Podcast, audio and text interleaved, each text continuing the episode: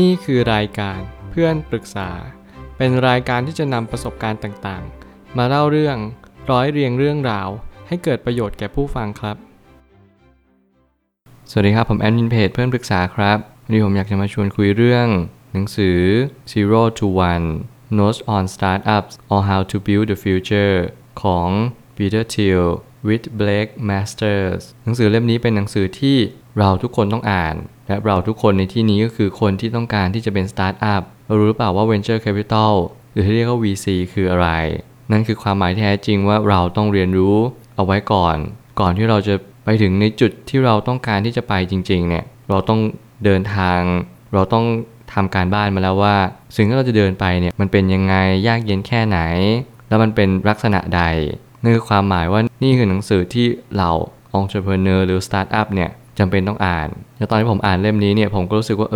มันเป็นแรงบันดาลใจที่สำคัญจริงๆสำหรับคนที่ไม่จำเป็นต้องเป็นผู้ประกอบการก็ได้มันเป็นเหมือนกับว่าเราจะทำยังไงให้ความเป็นศูนย์เนี่ยกลายเป็นหนึ่งผมเชื่อว่าตำแหน่งที่หนึ่งมันเป็นตำแหน่งเดียวของสตาร์ทอัพในทุกๆสตาร์ทอัพถึงแม้คุณจะมีประสบการณ์มากมายหรือแม้คุณจะไม่มีประสบการณ์เลยคุณจงรู้ไว้ว่าไม่มีอันดับ2สำหรับคุณในวงการสตาร์ทอัพและสิ่งที่สำคัญกว่านั้นการแข่งขันกับตัวของคุณเองเป็นการแข่งขันที่ดีเยี่ยมที่สุดคุณไม่จำเป็นต้องไปแข่งขันกับใครเพราะคุณเท่านั้นที่จำเป็นจะต้องเป็นหนึ่งเดียวเท่านั้นมันจะไม่มีใครมาแทนที่คุณได้เลยอย่างเด็ดขาดผมได้ตั้งคำถามขึ้นมาว่าเมื่ออนาคตเป็นสิ่งที่ไม่มีอยู่จริงเวลาเป็นสิ่งที่ถูกกำหนดโดยวันนี้เทคโนโลยีไม่ได้สร้างจากหนึ่งแต่มันเริ่มจากศูนย์เสมอการที่เราเริ่มจากศูนย์เนี่ยมันหมายความว่าทุกครั้ง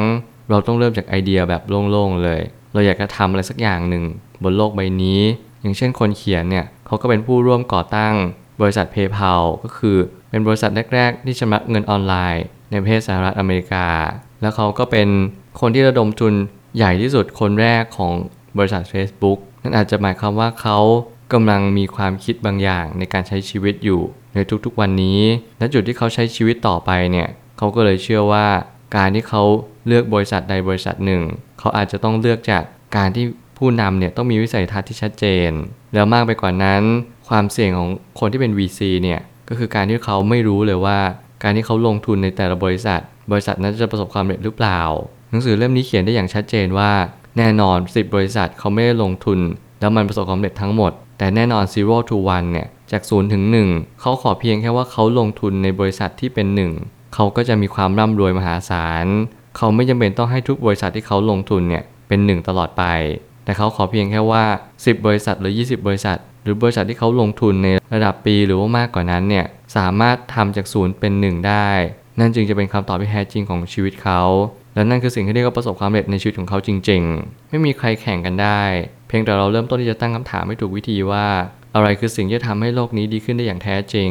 โดยที่เราจะไม่หยุดที่จะพัฒนาอย่างเด็ดขาดไม่ว่าใครจะอยู่ตำแหน่งไหนคุณจะเป็นสตาร์ทอัพหรือคุณจะเป็น BC ทุกคนก็ต้องล้วนแต่ต้องการที่จะประสบความสำเร็จด้วยกันทั้งนั้นแต่มีสักกี่บริษัทมีสักกี่คนที่จะเล็งเห็น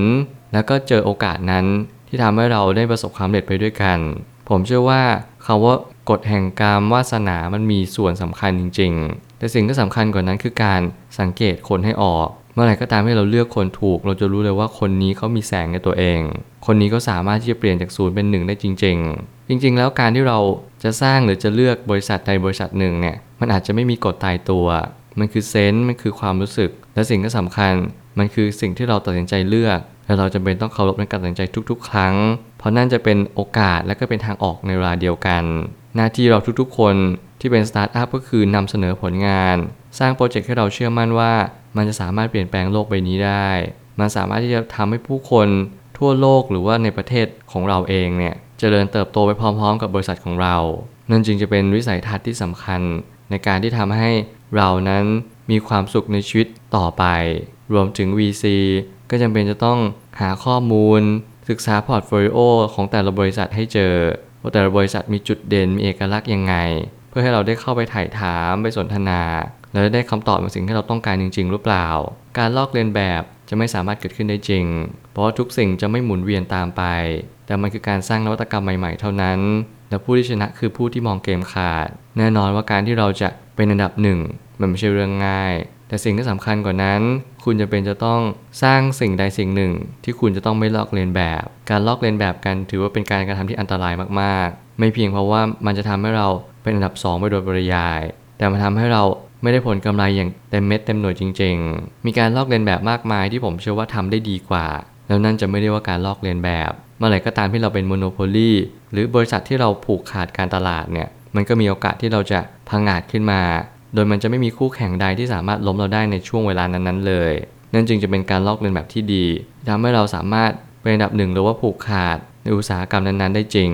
แล้วการที่จะเป็นบริษัทยักษ์ใหญ่ได้จำเป็นอย่างยิ่งที่จะต้องผูกขาดโดยนัยยะไม่ใช่ว่าเราจะต้องการหรือไม่ต้องการผูกขาดทางการค้าเพียงแต่มันเป็นผลพลอยได้ของธุรกิจใหม่ๆเท่านั้นเองแล้วนี่คือผลพลอยได้ที่ได้มาโดยบังเอิญโดยที่มันไม่ได้บังเอิญหรอกเพียงแต่ว่าธุรกิจของเรามันไม่เหมือนคนอื่นถึงแม้จะมีธุรกิจใหม่ๆที่จะมาโจมตีเราแต่แน่นอนเราก็จะเป็นโมโนโพลีในสายตาทุกคนไม่ว่าการจะเข้าซื้อบริษัทต่างๆการมีพอร์ตโฟลิโอในบริษัทอย่างเช่น Google และ Facebook ที่โดนโจมตีอยู่บ่อยครั้งในเรื่องของการผูกขาดทางการค้า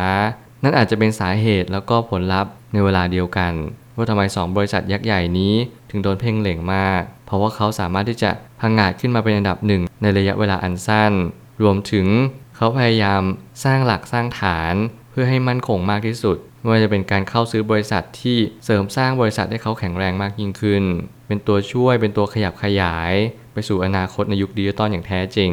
นั่นจึงเป็นความน่ากลัวของบริษัทที่สามารถครองอันดับหนึ่งของใจผู้คนแล้วก็ของการบริโภคนั้นๆได้อย่างสม่ำเสมอเพราะมันยากจริงๆที่จะมีใครไปเทียบเคียงได้แต่จริงๆแล้วผมก็ไม่ได้อยากจะบอกว่าทุกคนไม่สามารถจะไปแข่งขันได้เพียงแต่ว่าทุกคนจะมีโอกาสและจังหวะเวลา